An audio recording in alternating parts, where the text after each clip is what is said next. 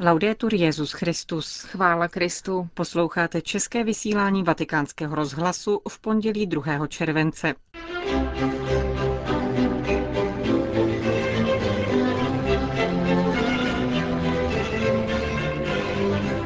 Svatý stolec potvrdil papežskou cestu do Rakouska.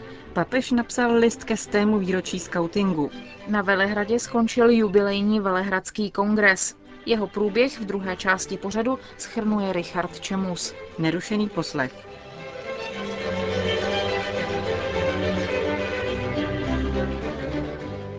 Zprávy vatikánského rozhlasu. Vatikán. Svatý stolec potvrdil datum papežské cesty do Rakouska. Sedmá zahraniční cesta Benedikta XVI. se uskuteční ve dnech 7. až 9. září. Hlavním bodem programu svatého otce budou oslavy 850. výročí založení mariánského poutního místa Mariacel ve Vápencových Alpách. Vatikán. Před stolety zorganizoval Lord Robert Baden-Powell na anglickém ostrově Brownsea první skautský tábor na světě. U příležitosti tohoto výročí, které připadne na 1. srpna, zaslal Benedikt XVI. list kardinálu Jean-Pierre Ricardovi, předsedovi francouzské biskupské konference. Právě ve Francii se totiž pod patronátem otce Jacques Sevena rozvinul před první světovou válkou katolický skauting. Papež oceňuje integrální formaci lidské osoby a službu druhým, ke které i po stu letech scouting vychovává. Zároveň jako hnutí oživované evangeliem není pouze místem lidského růstu, ale také místem křesťanské formace, pravého duchovního a morálního dozrávání a také autentickou cestou ke svatosti, píše Benedikt XVI. Smysl pro odpovědnost, na něm se zakládá pedagogie skautingu, vede k životu naplněnému milosednou láskou a přání dát se do služeb bližnímu po vzoru Krista služebníka. Papež připomíná také apel Jana Pavla II., který před deseti lety vybízel k větší jednotě katolického skautingu.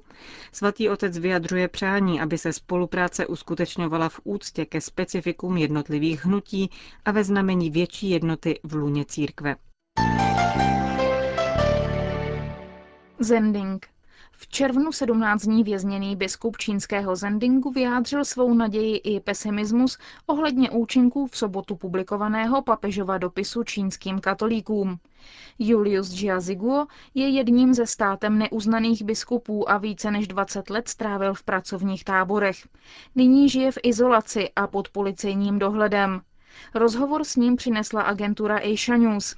Vyjadřuje v něm přesvědčení, že čínská vláda se nezměnila a užívá k vytváření konfliktů uvnitř církve stejné postupy jako ze Mao Tse-tunga. Nevěří, že na této situaci papežův dopis něco změní, nicméně vyzdvihuje důležitost dopisu pro čínské věřící, protože povzbuzuje ty, kdo hledají pravdu, protože ukazuje učení církve.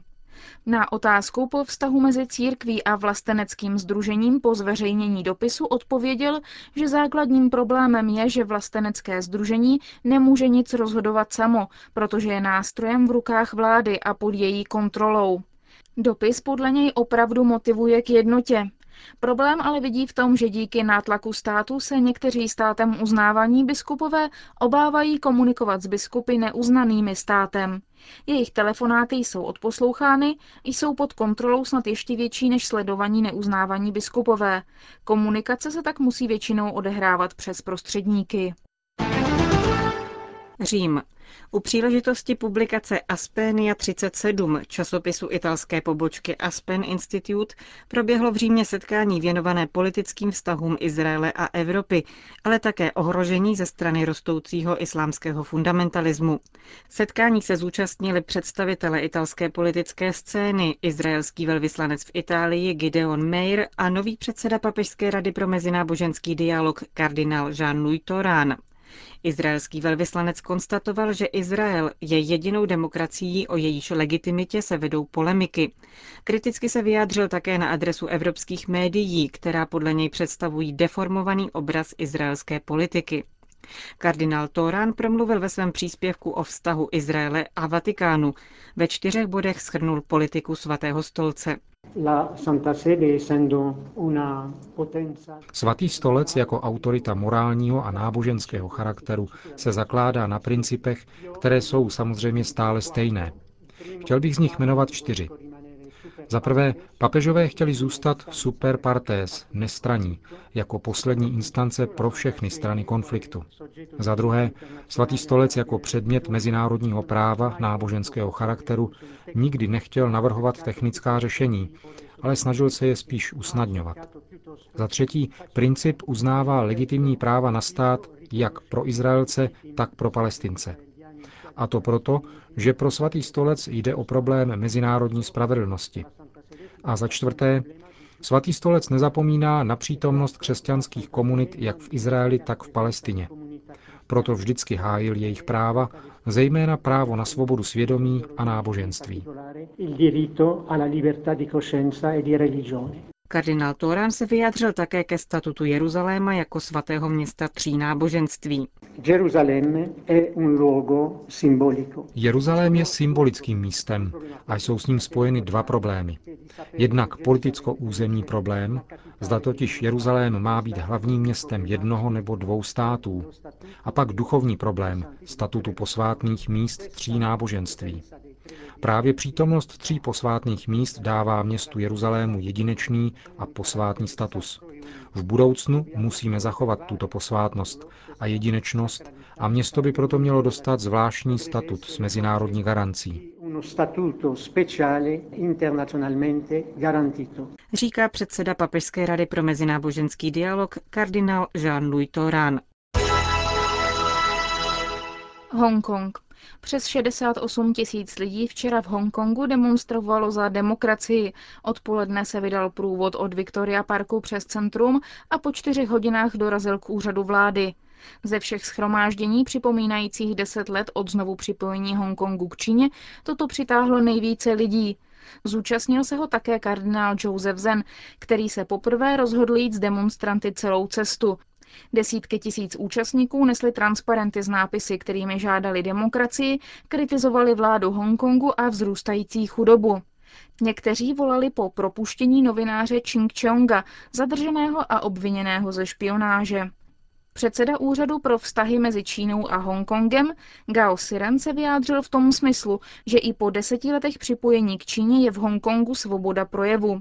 Čínský prezident Hu Jintao, který se oslav na tomto území zúčastnil poprvé, Hongkong opustil dvě hodiny před začátkem demonstrace. Konec zpráv.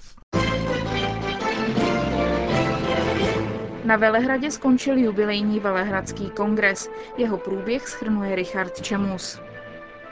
Letos přesně před 100 lety, v červenci 1907, se na Velehradě uskutečnil první takzvaný unionistický sjezd, který měl pak ještě sedm pokračování.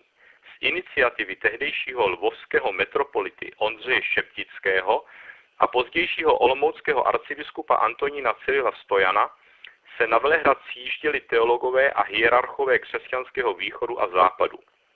Byly to příležitosti ke vzájemnému poznávání, teologické reflexi a hledání cest k jednotě. Dnes se má všeobecně za to, že velehradské unionistické sjezdy připravovaly půdu pro rozvoj ekumenismu, tak jak mu dal impuls druhý vatikánský koncil. Už delší dobu se pomýšlelo na to, jak na velehradskou tradici navázat v duchu jejich ekumenických snah rozšířených o dnes tak aktuální evropskou perspektivu. Impuls k tomu dal sám papež Jan Pavel II., když při své historické návštěvě Velehradu v dubnu 1990 vyzval východní a západní Evropu k vzájemné výměně duchovních darů. Série teologicko-duchovních kurzů organizovaných centrem Alety z Říma, počínajíc rokem 1993, jakožto i samo založení centrality v Olomouci představují konkrétní iniciativy v tomto směru. Letošní jubilejní Velehradský kongres se jeví jako vyvrcholení těchto snah, které jim nabily formu původních unionistických sjezdů, a to pod záštitou čtyř institucí.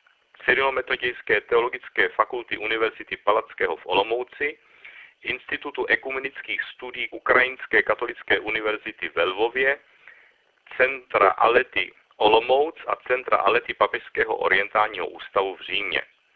Evropská dimenze je tu deklarována v samém tématu kongresu, totiž k hlubší solidaritě mezi křesťany v Evropě. Na toto téma se hovořilo a pracovalo ve skupinách čtyři dny ve slovanském sále a v prostorách Velhradského gymnázia.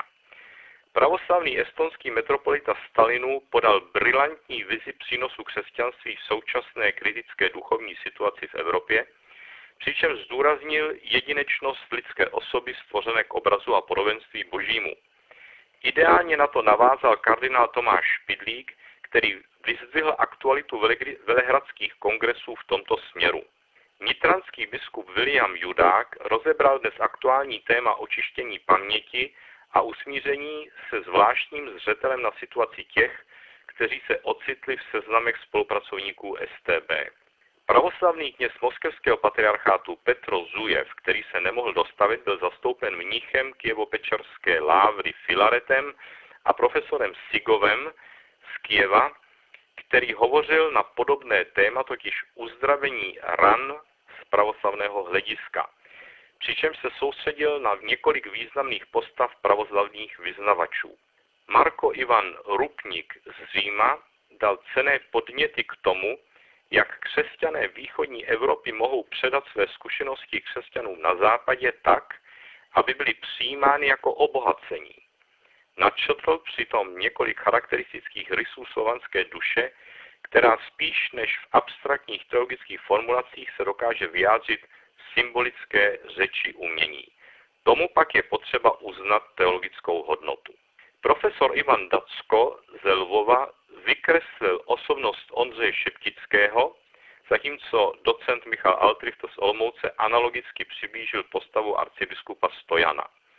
Rektor Ukrajinské katolické univerzity Boris Gudziak rozebral téma kongresu, totiž solidarita mezi křesťany, přičemž konstatoval, že pole solidarity je široce otevřené pro všechny lidi dobré vůle. Na ekumenickou dimenzi sociální spravedlnosti poukázal z pravoslavného hlediska doktor Antoan Ariakovský. Ve skupinách pak se tato témata probírala v diskuzní atmosféře. Lingvisticky se skupiny dělily na česko-slovenskou, ukrajinskou a anglickou podle tří oficiálních řečí kongresu. V diskuzních kroužcích zaznělo přání pokračovat v tradici a duchu velegradských sjezdů, obnovené tímto kongresem. Naléhavost takovéhoto přání podpořil nadálku kardinál Walter Kasper, předseda Papežské rady pro napomáhání křesťanské jednotě, který ve svém dopisu účastníkům doslova píše Evropa je již téměř vyřazena ze hry. Přesto se musí znovu probudit a znovu objevit víru v sebe samu. Víru ve své náboženské, duchovní a kulturní kořeny. Z tohoto hlediska bude jí budoucnost záviset na tom, nakolik křesťané jak na západě, tak na východě budou společnými svědky Krista. Tolik kardinál Walter.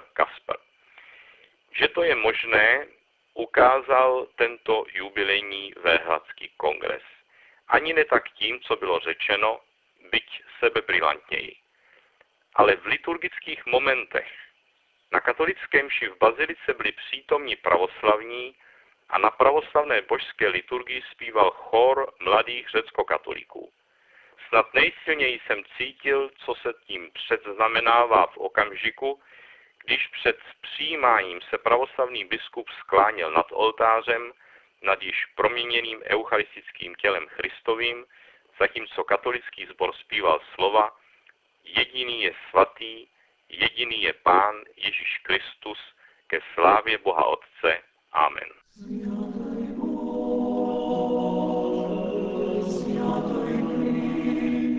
Těmito slovy schrnuje Richard Čemus průběh jubilejního Velehradského kongresu. Končíme české vysílání vatikánského rozhlasu. Chvála Kristu. Laudetur Jezus Christus.